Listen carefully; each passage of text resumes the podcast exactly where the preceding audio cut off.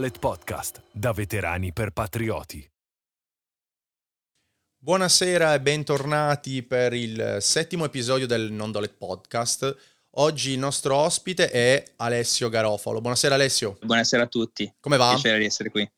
Ah, tutto alla, alla grandissima, sì. eh, devo dire. È una bella giornata lavorativa e sono contento di, essere, di concluderla così con voi. Non ho fatto volontariamente l'introduzione che faccio di solito perché sei una figura un po' differente da quelle che abbiamo incontrato fino a questo punto.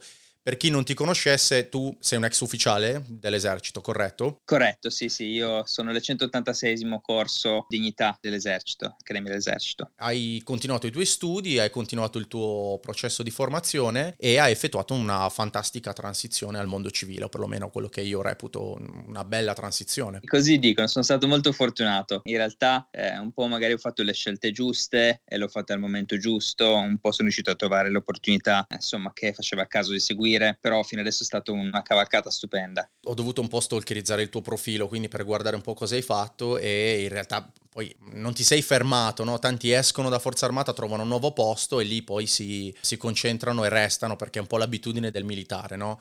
Trovare un posto per cui hanno un'ambizione, poi in realtà te hai cambiato, hai, hai fatto delle start-up, eh, hai studiato, è un profilo gigantesco da condensare in un'ora di chiacchierata. Ti ringrazio. Ti posso chiedere dove sei cresciuto, dove sei nato, giusto perché così capiamo... Sono cunese di origine, nel senso che sono nato in provincia di Cuno, a Fossano, eh, paesino di 25.000 anime, e ho fatto tutta l'adolescenza lì fino all'accademia, dopodiché poi eh, chiaramente sono uscito da lì e praticamente non sono più tornato, eh, però insomma ho fatto tutto quanto l'adolescenza nel Cunese e nelle Langhe. Qualcuno in famiglia che è un ex ti hanno... Eh, mio papà era la polizia penitenziaria, ah. eh, lui era l'ispettore capo del carcere di Fossano, prima ha fatto un po' di tutto comunque nella polizia e ancora prima anche nell'esercito quando era gio- un giovincello. E così anche mio nonno, anche lui era nella polizia. E tu hai cambiato quindi, dopo due generazioni hai detto no, adesso basta polizia. Io... Sì, ho travolto. Come l'hanno presa loro, la tua decisione Ma, per... Eh, no, loro in realtà non sono contentissimi, nel senso mio papà è sempre stato,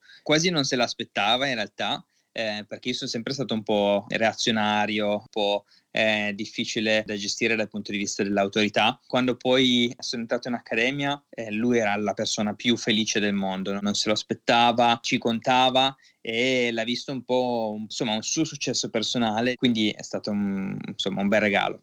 C'è stato quindi un, alla fine un imprinting, no? magari inaspettato da parte dei tuoi, però a, quanto pare il vedere no, sai, i tuoi in divisa magari ti ha un po' stimolato. Ne sono sicuro, poi sai uno non sa quanto questo sia in realtà responsabile davvero delle scelte che uno faccia, ma sicuramente ho sempre visto nella figura di mio padre un'autorità, che è qualcuno che doveva essere rispettato, è una persona a cui persone portavano rispetto e eh, la divisa di per sé e il modo in cui gestiva comunque le decisioni, no, sia familiari che insomma un modo sia autoritario che mi ha sempre comunque dato molto da pensare, nonostante magari ci fossero dei, insomma, fossi un ragazzino che magari era un po' contro quell'autorità, eh, allo stesso modo dentro di me un po' in realtà mi... Lo ammiravi? piaceva, lo ammiravo. Adesso è brutto fare di tutto una semplificazione, però c'è sempre chi ha un membro della famiglia in divisa o lo ama o lo odia, no? In realtà tu sei rimasto un po' nel mezzo. no, io, io, ho sempre amato mio papà, è stato un papà straordinario, tosto, veramente tosto, però no, straordinario, non mi ha mai fatto mancare eh, realmente niente, quindi no, non potrei dire niente di diverso. Con l'avere un papà in divisa, un nonno in divisa, l'autorità e la disciplina in famiglia, insomma, non ti manca. Non ti hanno risparmiato niente. Non mi ha risparmiato nulla. Insomma. A parte questo imprinting familiare, eri già appassionato, cosa ti ha portato alla divisa? Cioè, hai fatto qualche attività particolare, non so, il Boy Scout piuttosto che... Allora, no, assolutamente nulla. Eh, nel senso che da, quando, da quando ero ragazzino proprio nulla a che vedere, se non che magari, sai, ogni tanto papà mi portava spesso al carcere, no? Quindi... Che, che de- detto così è anche abbastanza strana come cosa, sì. no? normalmente sì. i ragazzini, Alessio, vanno a pescare col padre, non, non, non vanno in carcere. No, mio papà mi portava al gabbio, no, mio papà portava al gabbio, no, giusto per farmi capire, insomma, non finire non, fini, non farmi incazzare perché altrimenti finisci male. A parte gli scherzi, certo. ho sempre visto l'ambiente da dentro, però quello è stato il mio, insomma, lo stimolo, un stimolo un po' passivo, no? Eh, essendo sempre nell'ambiente lo assorbi. Però a parte quello io non ho mai dimostrato una pulsione per far parte dell'ambiente o per entrare in forza armata, non, non mi è mai passato per la testa. Eh, non hai avuto la pressione, devo continuare con, eh, no, la, alla fine è stata una cosa naturale, che è la cosa più sana. Sì, naturalissimo. Mio papà, mio papà non mi ha mai detto neanche una volta nella vita, oh perché non provi a entrare. Quella in realtà è stata una cosa che è venuta estremamente, no, una pulsione da me eh, anche data da insomma altre condizioni. Quando ero alle superiori, eh, a un certo punto c'era il discorso: ok, cosa faccio dopo le superiori? Vado all'università, non vado all'università. E all'epoca, comunque, la famiglia non era in una condizione economica molto buona, no? per tutta una serie di motivi, certo. no? e disgrazie che erano capitate. E quell'opportunità di andare a fare l'accademia per me era anche un'opportunità di insomma continuare i miei studi per il futuro. Quindi c'è stato insomma un match di probabilmente sia una pulsione indotta da me stesso sia anche la necessità. Non è una cosa brutta secondo me, alla fine Forza Armata paga la formazione a, alle persone, che è una cosa che ti devi comunque guadagnare, perché non è che arrivi lì dici beh io domani prendo una laurea con forza armata piuttosto che pagarla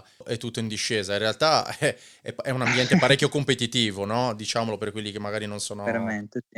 Che studi hai fatto tu a livello liceo? Io ho fatto il liceo scientifico tecnologico, ah, okay. che adesso non esiste neanche più, eh, in realtà, per una riforma. Eh, non, non mi, mi, chiedo come mai, perché è stata una scuola pazzesca, bellissima è quella scuola che fa il merging di uno scientifico classico con eh, materie come eh, chimica, fisica, biologia e informatica sin dall'inizio del tuo percorso formativo. Quindi secondo me ti preparava anche moltissimo già per l'ambiente universitario sotto diverse materie. Ti sei trovato bene quindi a livello proprio di apprendimento, poi non eri indietro quando sei arrivato in accademia? No, no, no, no assolutamente, anzi ti dirò che all'inizio dell'accademia, soprattutto probabilmente per i primi due anni, a parte le materie più strettamente direttamente di un'universitaria che magari non ho mai toccato prima, ero estremamente ben preparato. Ci sono alcune materie che io non ho dovuto toccare i libri perché le sapevo già bene dalle superiori. Invece poi quando sei arrivato lì, al di là della complessità magari per studiare, la vita d'accademia ti ha sorpreso? Tutta quella disciplina? Sai,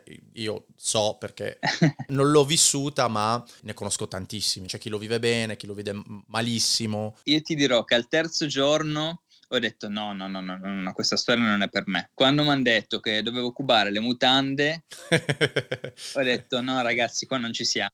È inaccettabile anche per mia nonna una cosa del genere. Esatto, cioè no ragazzi non ci siamo, ascolta ma perché io mi sono venuto a imbucare in questa gabbia di matti ed ero quasi convinto all'inizio eh, ad andarmene. Sono una persona estremamente ro- logico e razionale. Quando vedevo delle cose che non mi sembravano logiche, non riuscivo a farmene andare giù okay? più un po' la mia avversità all'autorità, chiaro non sono andato certo. nel posto giusto, però all'epoca ho fatto una chiacchierata chiaramente con i miei colleghi che erano un po' più rodati, c'era quello che magari veniva da scuola militare, quello che magari era parte del concorso interno, conosceva un po' meglio la realtà e mi hanno convinto, no guarda Alessio, cioè questa è un passaggio, no? è una fase, è un po' una metafora. Se continui vedrai che... Quindi il sostegno è arrivato dall'interno. Esatto, esatto. C'era già un buon cameratismo all'epoca ah, che è stato straordinario e ho preso il consiglio, quella è stata una delle grandi lezioni della vita, insomma, di, di, cercare il consiglio quando magari non sei convinto, no? Per me è stato un valore impagabile perché poi chiaramente adesso a 15 anni di distanza, ma ben prima dei 15 anni ti rendi conto quanto quelle cose che sembravano inutili e senza logica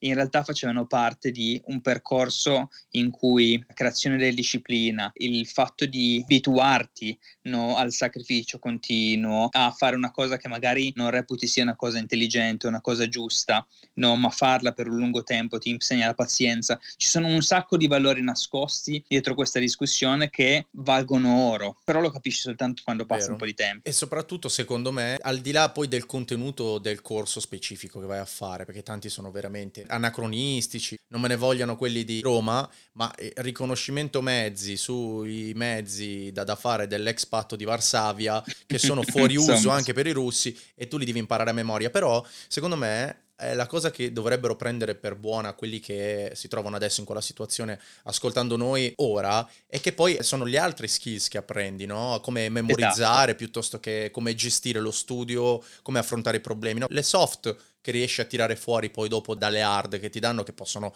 poi magari essere messe anche da parte, no? Verissimo, verissimo. È proprio il fatto di sviluppare le soft skill, una capacità che sviluppi col tempo e con una dedizione che in realtà non è l'imparare una cosa da un giorno all'altro, no? Ma è una serie di ripetizioni nel tempo di situazioni sempre diverse o della gestione del problema eh, che è diverso di volta in volta. Sul lungo termine poi ti sviluppa queste capacità come la capacità logico-deduttiva, la capacità di leadership, sì, no, la gestione dei, dei problemi, eccetera, eccetera. Però è chiaro che quando sei un ragazzino alle prime armi questa cosa qua non, ancora non la capisci, la capisci soltanto dopo. Li vedi solo il bastone, ancora la carota non esatto. c'è purtroppo. Adesso noi abbiamo un'audience un po' variegata. Tantissimi sono giovani che vorrebbero avvicinarsi alla forza armata e in realtà cerchiamo sempre di fargli capire di non arrendersi come te al terzo giorno, no? Certo. Di ascoltare i consigli di quelli un po' più grandi, di mettere tutto nel bagaglio e andare avanti perché un giorno è banale, però io mi ritrovo qualunque cosa che abbia fatto negli ultimi 15 anni me la ritrovo adesso come competenza, anche minima, no? Al di là poi, come ti dicevo, dei contenuti dei corsi che possono anche...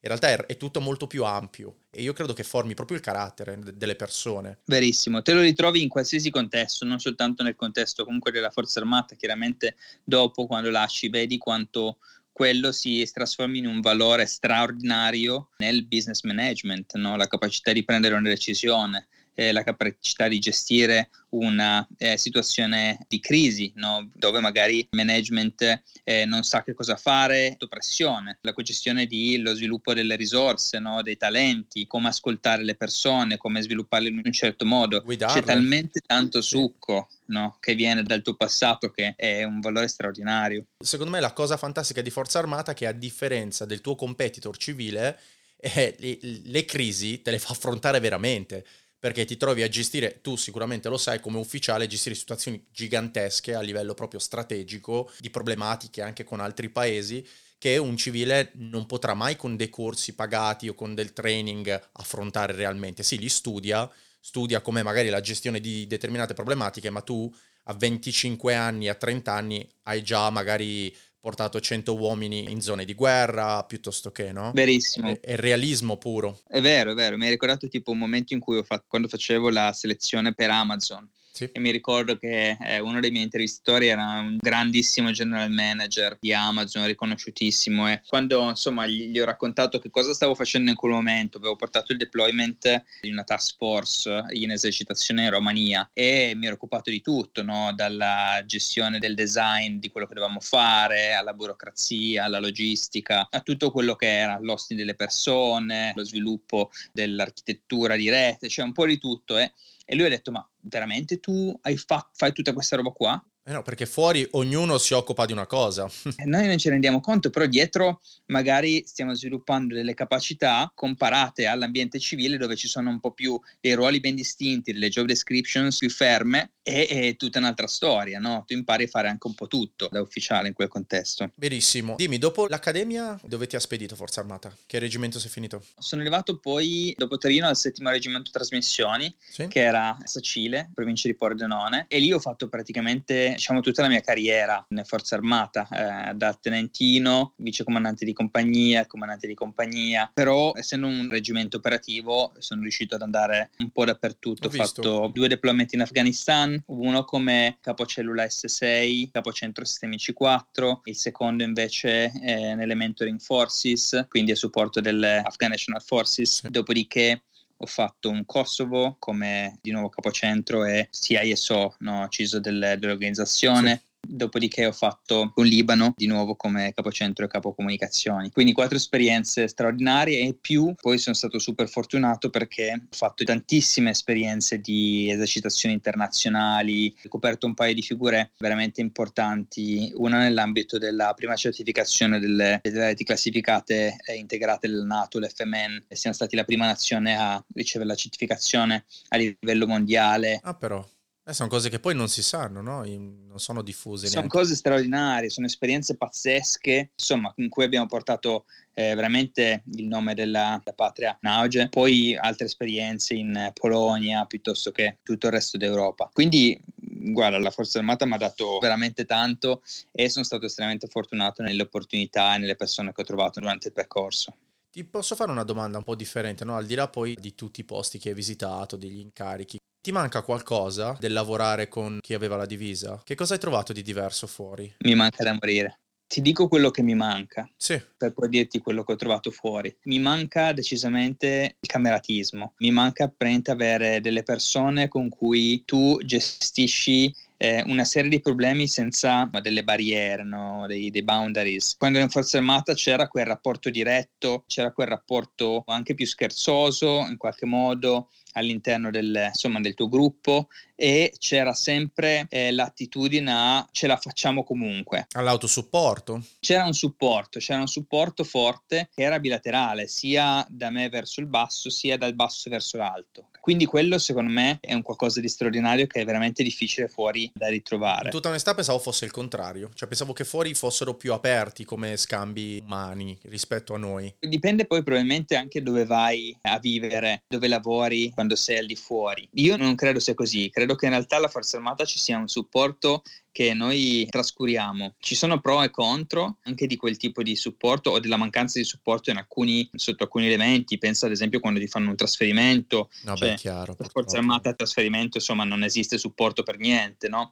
Mentre vai fuori in una mega azienda, si prendono cura di te, Ci sono i benefit. no? però dal punto di vista del rapporto personale con chi lavora con te, secondo me è impagabile quello che si è in Forza Armata. Fuori trovi molti più challenge, ok? Sì. C'è molta più opportunità di crescita, sicuramente. Ci sono eh, molte più opportunità di crescita sia orizzontale che verticale, Sì. quindi dal punto di vista carrieristico che dal punto di vista degli skills. Quindi questo è un controvalore altrettanto straordinario. Ci sono insomma tutta un'altra serie di, di considerazioni, magari dal punto di vista finanziario, che può Certo. essere insomma più proficuo fuori piuttosto che dentro, ma ci sono anche i trade-off che eh, talvolta con gli stand-out finanziari eh, vengono anche con il compromesso del tempo del work-life balance. Tutto sommato, pur lamentandosi all'interno della forza armata, si rende conto eh, uscendo fuori, avendo una carriera Che fuori lavori tanto. Che in realtà il tempo di Eh. fuori è un decimo di quello che avevi Non, prima. non fai 8, 16 e 30, mi vuoi dire adesso? Eh no, non le faccio più da un po' di anni. Ecco, sappiatelo che non esiste 8, 16 e 30. fuori. No, vero, vero, io lo vedo con mia moglie, è sempre immersa e anche quando non lo è, lavorando per una multinazionale della tecnologia, soprattutto per quelle che hanno tante altre sedi all'estero, poi ti trovi a lavorare a qualunque ora e devi essere sempre reperibile. Sembra strano, uno poi fa le notti nell'esercito, no? E quindi dici, ma io lavoro anche la sera, in realtà per noi è tutto molto più schedulato e rutinario rispetto poi, immagino, per quello che posso vedere, no? Per chi conosco che lavora per realtà, e soprattutto per quelle tanto grandi. E più cresci, più insomma eh, l'ambiente è demanding, no? Non diventa al contrario. Più insomma fai carriera, più diventa, ti richiede sacrificio in termini di tempo, dedizione, disponibilità e via dicendo. Diciamo che c'è un po' un momento in Forza Armata dove, essendo un ente che nasce per determinati compiti, quando diventi tanto grandi di età o con un rank importante, sì, ci sono degli impegni, sicuramente incontri, però poi a livello di produttività non è più come quella che magari avevi da, da operatore o da giovane ufficiale. I tempi un po' rallentano, fuori è un po' l'inverso, ecco. È l'inverso, è vero. Più vai su, adesso io, essendo chiaramente in dirigenza, insomma, l'end zone approach c'è sempre, ma c'è anche molto più l'apporto strategico, no? È Certo. molto più mettere- prendere decisioni, dire sì e no, avere una visione d'insieme. Sei un tenente colonnello civile adesso. Eh, direi di, più. Sei un giovane generale. Eh, direi sì, direi un generale. Un generale direi a due stelle, se lo rapportiamo come forze armate. Io in questo momento in NEOM faccio da, sono Director of Technology e CIO, CTO di NEOM Industrial City, quindi sono a capo di tutta la parte di tecnologia eh, e science che c'è dietro lo sviluppo della città industriale di, di NEOM, no? la città del futuro. Sì? Quindi è comunque una posizione, un ruolo che chiede eh, di prendere decisioni o di sviluppare strategie da miliardi, eh, miliardi di euro eh, di gestione. Quindi, chiaro, sono cose che devi eh, ponderare bene. Chiaro. Beh, immagino tu non sia solo, avrai un bel team dietro, immagino a supporto. Sì, ci sono chiaramente, c'è un team che lavora con me. Non sei l'unico italiano? No, no, no, no, Ok. ci sono un paio di italiani qua, qua con me. Sono sempre curioso, no? Quando chiedo chi riesce a relazionarsi all'estero, poi come fa un po' campanilismo, no? Però eh, sono sempre curioso di sapere quanti lavorano fuori, perché fa sempre piacere, no? Poi al di là che magari siete un cervello che è scappato in parte, però al di là Guarda, di quello. italiani siamo dappertutto. Vero? Li troverai ovunque. In tutte le posizioni poi, ed è una cosa bellissima. In qualsiasi no? posizione, no, è ovunque nel mondo. Mi chiedevo, comunque adesso sei sempre nell'ambito tecnologico, sei riuscito a portarti qualcosa via, dato che lavoravi poi nelle comunicazioni, no? Mhm. Il C4, qualcosina ti è servito o eri veramente indietro rispetto al mondo tecnologico? Mi è servita tantissimo in realtà. Allora, io ho fatto un po' una parentesi di sospensione. Ho visto, sei stato in Inghilterra. Esatto, io quando praticamente sono entrato in Amazon, post Forze Armate e l'executive MBA, eh, aside no, facevo anche le mie startup, però quando ho iniziato con Amazon, il loro percorso dei talenti, il pathway, quello era una formazione estremamente operativa, quindi operations eh, crude no, e, e nude, eh, gestione del fulfillment, Sì. quindi gestione del personale negli stabilimenti. Poi ho fatto una parentesi, so, io ho iniziato come era manager nel pathway, Da UK però, non da Italia. Giusto? UK, sì, ho iniziato direttamente in UK, in Galles. Sono arrivato in Galles Ah, ok. a Swansea. Ma non c'era ancora il percorso in Italia perché ora c'è. No, non esisteva ancora. Non Ma tu esisteva hai ancora. saltato e hai detto, ma io vado a prendermelo in Inghilterra. io sono- quando sono entrato io non esisteva ancora il percorso military di Amazon in Europa. Io sono stato uno di quelli che l'hanno lanciato. Facevo parte del programma che ha strutturato il design del lancio del military in Europa. E io sono entrato come pathway perché avevo preso un MBA. Eh, in realtà, quindi eh, sono entrato con, grazie al- agli studi, ho fatto la selezione tramite la mia business school e ho iniziato poi in Galles Eh, possiamo dirlo che scuola hai fatto, magari uno è curioso, magari... eh, la MIP, che è la Business School del Politecnico di Milano, Sì. e ho fatto un Executive Master in Business Administration, adesso ormai 5 anni fa. Quindi ti è servito, cioè adesso al di là poi del costo, dell'impegno, tu una cosa che consigli a un giovane che magari vuole... Lo consiglio a prescindere, per uno che voglia saltare fuori, secondo me è una preparazione straordinaria. Lo suggerisco ogni giorno, ogni volta che mi viene chiesto, perché ti dà almeno un po' di visibilità su quello che accade fuori dal nostro mondo, che è un'ottima cosa, anche soltanto comprendere e imparare quello che c'è al di fuori del mondo militare o come quello che facciamo all'interno del mondo militare si possa chiamare economi diversi, secondo me è un valore straordinario. Più conosci gente veramente in gamba, pari cose, cose nuove, è un investimento, ma dico sempre il miglior investimento che tu puoi fare è sull'istruzione di te stesso e quello ti torna sempre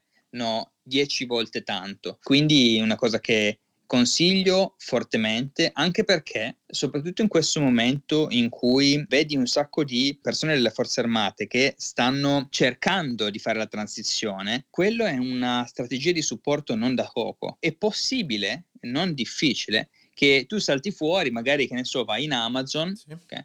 Perché adesso Amazon sta sponsorizzando tanto, e, e però poi magari non era l'azienda che faceva per te. Certo. E a quel punto lì ti rendi conto che ti crolla il mondo addosso. È un palcoscenico comunque. E, e tu devi avere anche un, insomma, la- il tuo piano B, no? devi prepararti no, all'operazione. E quella è una grande fase di preparazione all'affrontare poi il nuovo stadio della tua vita.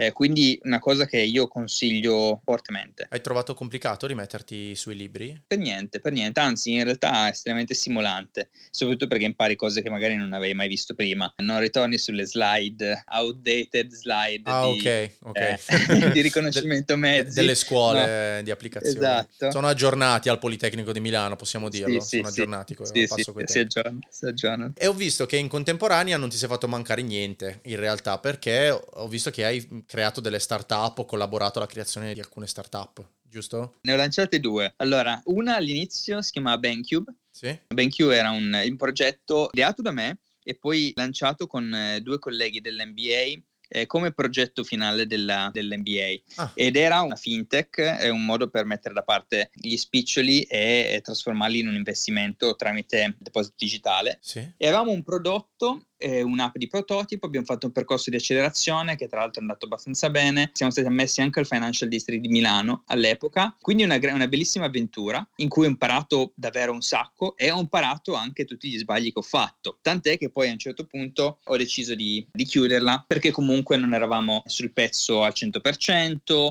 perché avevamo fatto delle scelte strategiche che insomma erano diventate questionabili, di conseguenza a un certo punto ho detto, ho preso la decisione, meglio chiuderla qui abbiamo imparato tanto, dobbiamo andare avanti. Beh, anche quello no, è, è realismo. Non va sempre tutto bene, no? Perché poi uno vede te adesso dove sei arrivato, invidiosi, dicono ah ma per lui ha vinto sempre, ha avuto la strada. In realtà no, cioè, ha avuto anche i tuoi fallimenti. Fa tutto parte di, insomma, tutto parte del bagaglio che ti porti appresso e uno deve essere contento di aver imparato anche dal, da alcuni fallimenti. Quello lì è stato un successo nell'essere un fallimento, nel senso che chiaramente ho imparato un sacco di roba, sì magari ho speso qualche soldo attaccato a quello, ma è di nuovo soldi che probabilmente valgono molto di più per quello che ho imparato. Ti hanno guidato magari a non, a non ripetere gli errori o a investire esatto, in maniera esatto. differente il denaro fasi successive della tua vita. Verissimo, tanto che poi io, conscio di quegli errori, ho lanciato la mia seconda startup, Mon Deja Vu, che ancora sto gestendo adesso, sono passati adesso diversi tre anni, stiamo sviluppando, è una cosa che sta,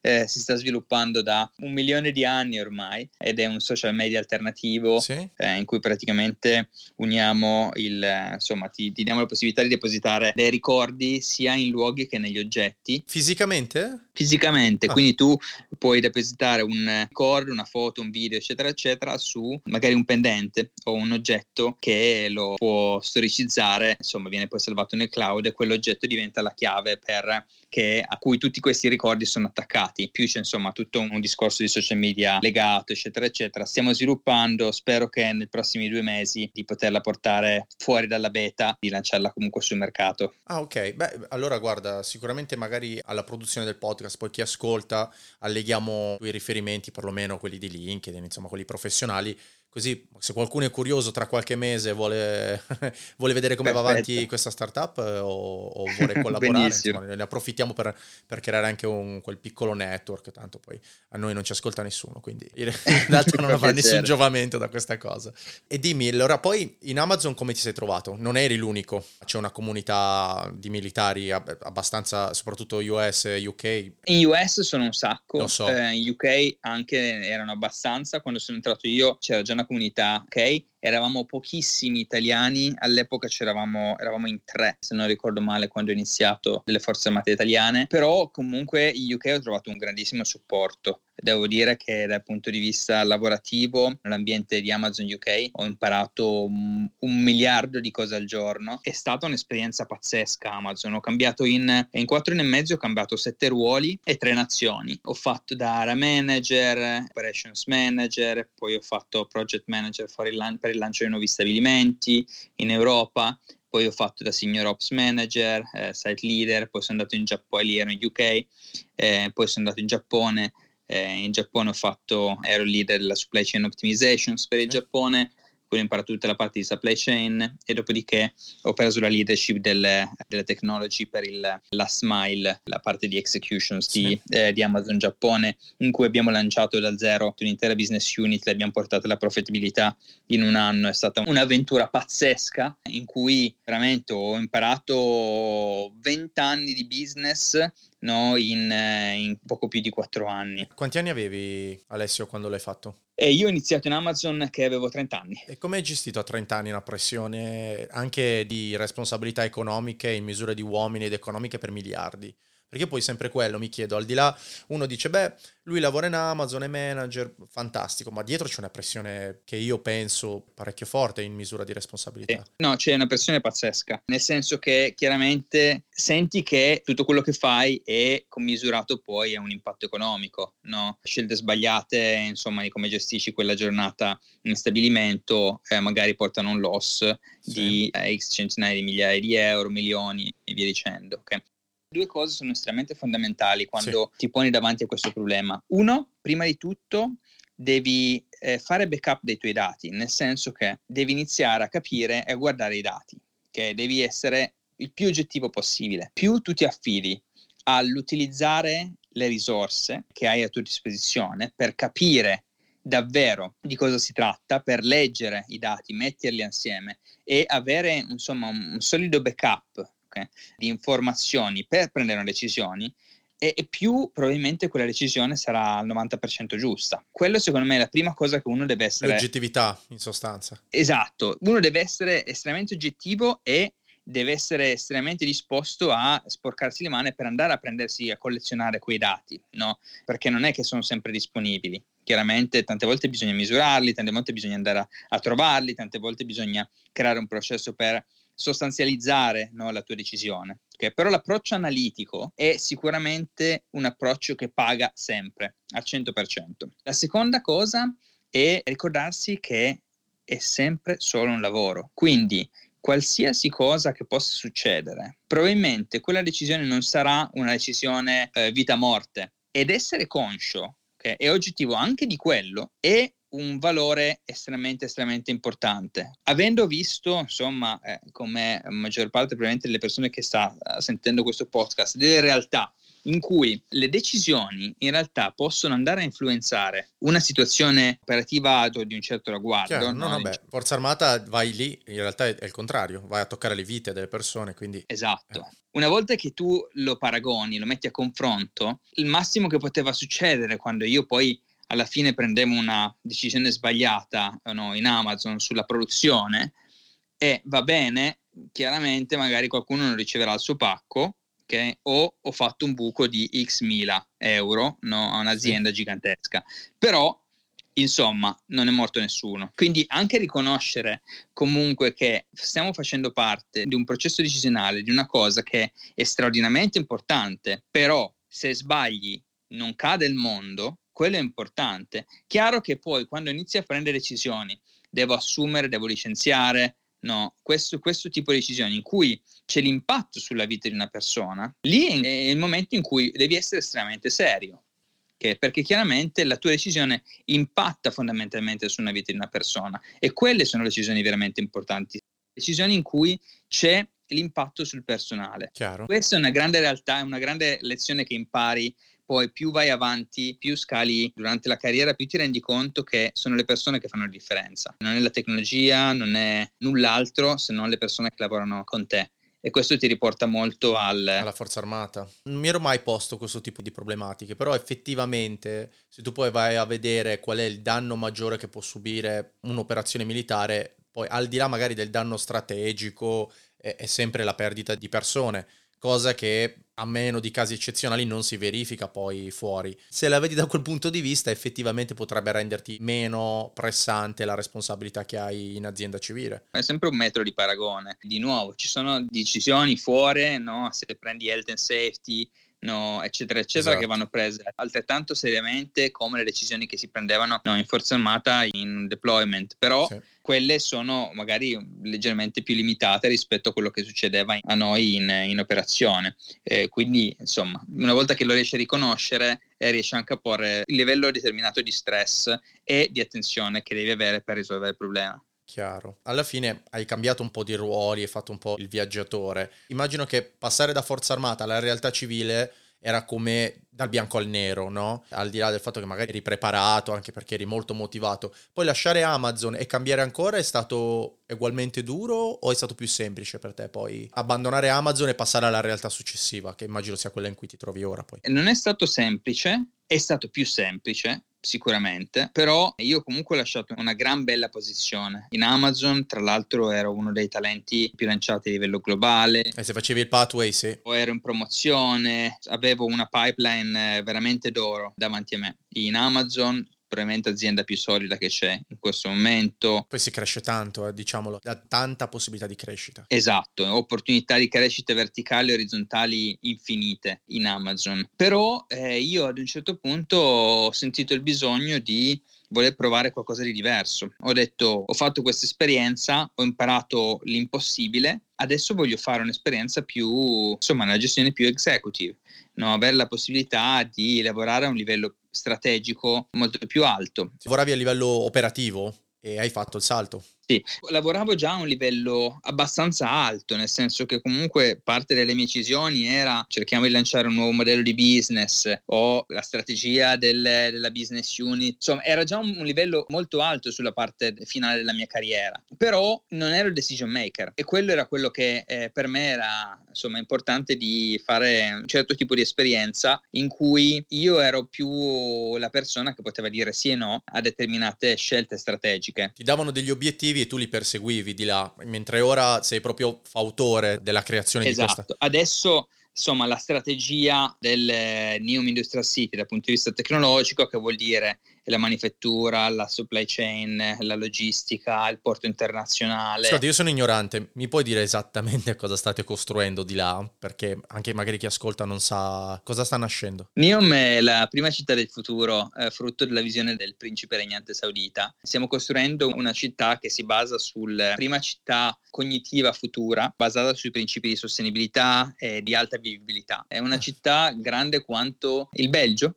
quindi 35 volte Singapore. e, e, la state costruendo fisicamente? E stiamo, stiamo proprio costruendo, la stiamo costruendo dal nulla. Ma avete già posato pietre? Come, come sì, sì, sì, come no. Ah. Sì, sì, come no. Io in questo momento sono a Neom. Neom è un territorio a nord-west dell'Arabia Saudita, sul Mar Rosso. È un posto pazzesco dal punto di vista naturalistico, c'è il deserto, c'è le montagne, c'è un mare da far paura e ci sono delle condizioni geologiche e atmosferiche molto molto buone per insomma, lo sviluppo sia del turismo, per lo sviluppo di tutta una serie di settori. E Neom sarà poi una città con un, una legge particolare, no? una founding law che è diversa da quella del KSA, la saudita, che attrarrà investimenti, attrarrà turismo, attrarrà molto business.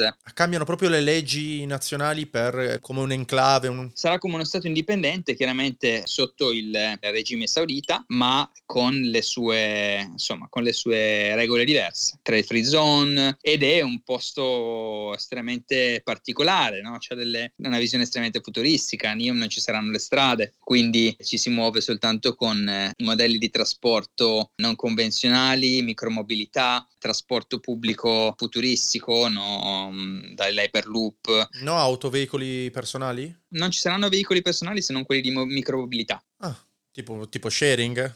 Così per... eh, tipo sharing o tipo non macchine da sharing, se no tipo magari ah, okay. eh, sì. monopattini, insomma macchinette elettriche.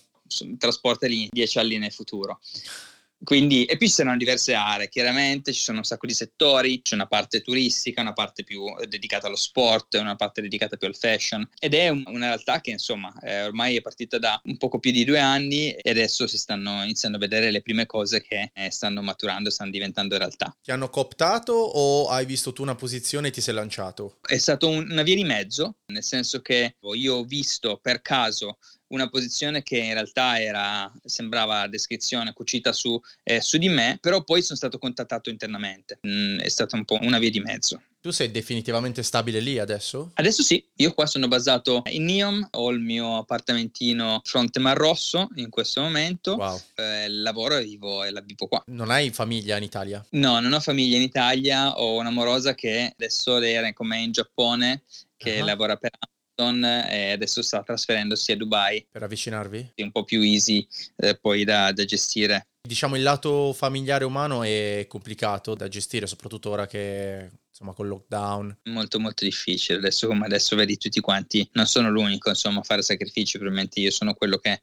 ne fa di meno rispetto a chi ha famiglia eccetera eccetera. Non è semplicissimo da gestire, ancora il travel ban sono attivi, è difficile muoversi, insomma se ti muovi... Ricevete non... supply, voi non siete fermi a livello di... No, no, no, no, no, comunque sta andando avanti tutto quanto regolarmente, quindi dal punto di vista lavorativo nulla cambia, però dal punto di vista insomma degli affetti, eh, io adesso non torno in Italia da più di un anno, quasi un anno e mezzo. Ah po' la famiglia manca. Al di là di quello immagino sia un periodo insomma facile per nessuno. Ti volevo chiedere solo altre due cose poi ti libero perché so che sei super impegnato. Insomma, la domanda che facciamo sempre, un po' modello Marzullo, ma a un giovane che adesso volesse intraprendere una carriera o l'altra, tu cosa, cosa consiglieresti? La forza armata sì come punto di partenza, detto in tutta onestà, eh, o bypassare, andare direttamente nel mondo civile? Cosa ti sentiresti di consigliare? E io continuo a dire che la forza armata è una, una palestra incredibile che è incredibile, che ti dà un valore incommensurabile, straordinario. Quindi la consiglio assolutamente al 100%. Adesso come adesso, però riconosco anche che, eh, soprattutto per i lavori del futuro, lavori che saranno sempre più legati probabilmente all'ambito tecnologico, sì. no? perché più andiamo avanti nella società è, più, è innegabile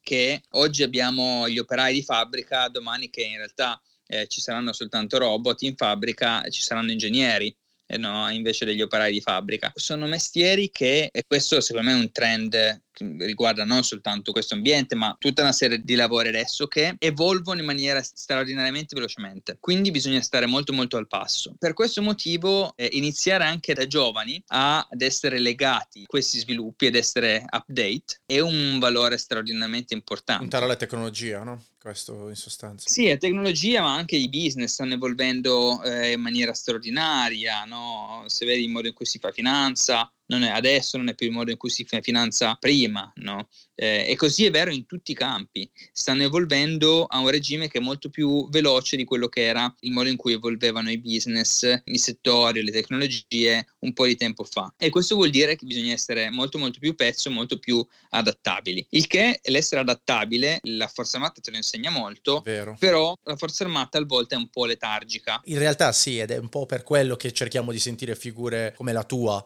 che non si sono un po' arresi alla staticità della forza armata, magari in reparti poco attivi, no? Per quello vorremmo anche essere un sensore per la stessa forza armata, aggiornarsi ed essere dinamica, perché alla fine è un'azienda che comunque si deve aggiornare come tutte le altre. Esattamente, esattamente. E questo è il messaggio che secondo me va passato, nel senso che la forza armata ti dà un miliardo, ma deve anche essere disposta a investire di più eh, sui giovani che sta formando e anche trattenerli insomma, anche trovare il modo per fare il retaining dell'employer, no? come fanno le aziende. Lo sviluppo dei talenti, eccetera, eccetera. Questo è un discorso che probabilmente eh, dovrebbe rivedere una revisione no? del modo in cui facciamo gli avanzamenti no? e le valutazioni delle persone, eccetera, eccetera. Però è una cosa che secondo me va affrontata in maniera molto, molto seria. Se io fossi un giovane che vuole fare l'esperienza dal punto di vista militare e capisce che dietro c'è un valore straordinario che ne deriva, no? e la, la, capacità di crescere dal punto di vista di leadership, gestione dei problemi, no?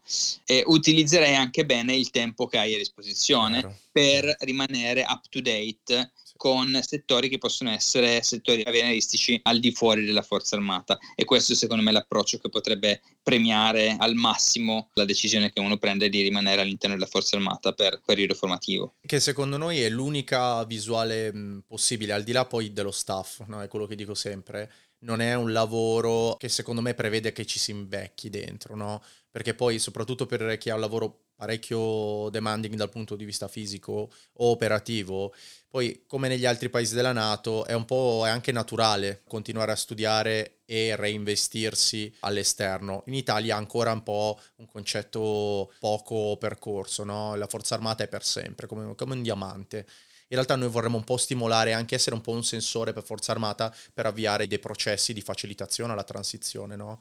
Eh, per, per, avere anche un riciclo, perché adesso non so se lo sai, l'età media ha superato i 40 anni in Forza Armata e, non è proprio l'età uh, ottimale per avere del personale in forma che ha delle necessità anche fisiche, perché di, di quello parliamo.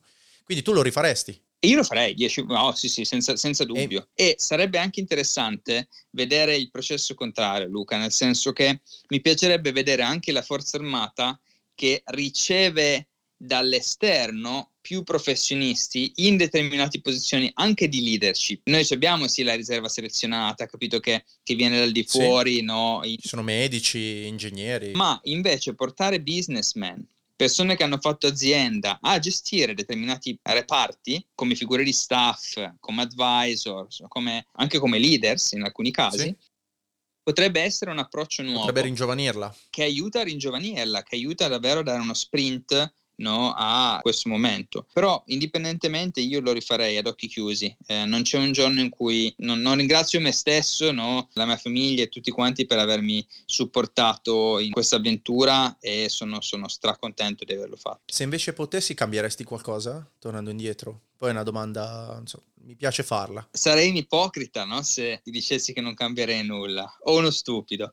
Però sì, ci sarebbero un miliardo di cose che cambierei. Studieresti prima? Investiresti di più nello studio? Avrei sicuramente investito molto di più nello studio da principio avrei fatto un miglior uso del tempo che avevo avuto all'interno della forza armata avrei anche probabilmente sfruttato meglio le opportunità di learning no? di sì. imparare da persone che magari non ho sfruttato a pieno perché tante volte in alcuni momenti un po' ti senti abbrutito dalla realtà eh, o magari ti senti un po' demotivato da determinati certo. momenti del, della tua vita, l'avrei sfruttati un po' meglio. Sicuramente ci sarebbero miliardi di, di, scelte che farei in maniera diversa, però alla fine ti rendi conto che anche le scelte che fai sono quelle che poi ti portano ad essere ciò che sei. Chiaro, chiaro, no? è sempre un po' una roba che uno guarda, si guarda indietro, dice ma effettivamente avrei potuto farlo meglio eh, se sei dove sei e anche in funzione del fatto che hai commesso quegli errori che ti ci hanno portato. Io ero un po' una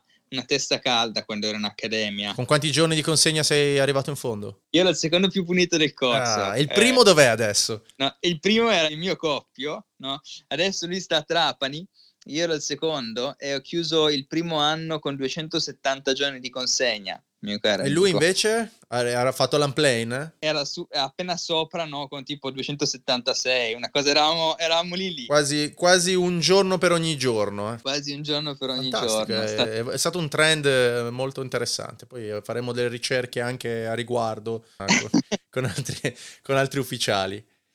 Niente Alessio, che dire, intanto grazie per il tempo che ci hai dedicato e hai reso un po' più semplici delle materie e degli ambienti che o perlomeno al sottoscritto erano totalmente sconosciuti. Anzi, io sicuramente rimarrò connesso con i tuoi profili social, poi se ce li vuoi condividere li mettiamo, se ti interessa. Se non ti interessa, tanto li mettiamo lo stesso. No, perché magari qualcuno è curioso, vuole sapere come procede la costruzione di questa città venieristica. Io sì, sono curiosissimo di queste nuove realtà tecnologiche, anche perché il mondo sta cambiando. Penso che quella sia l'unica realtà percorribile se non vogliamo bruciarci, penso, nel giro di un altro paio d'anni. Quindi sapere che c'è un italiano tra i leader mi fa solo che piacere. Spero che riusciremo a rimanere connessi. Ti ringrazio nuovamente per averci raccontato un po' il tuo percorso di vita. Luca, il piacere è stato tutto, tutto mio. No, e faccio in bocca, in bocca al lupo a tutti quelli che seguono, che riescano a trovare no, soddisfazione in eh, quello che fanno ogni giorno e in quello che faranno da oggi a domani. Okay. Quindi ti allora, ringrazio grazie, ancora. grazie e a presto.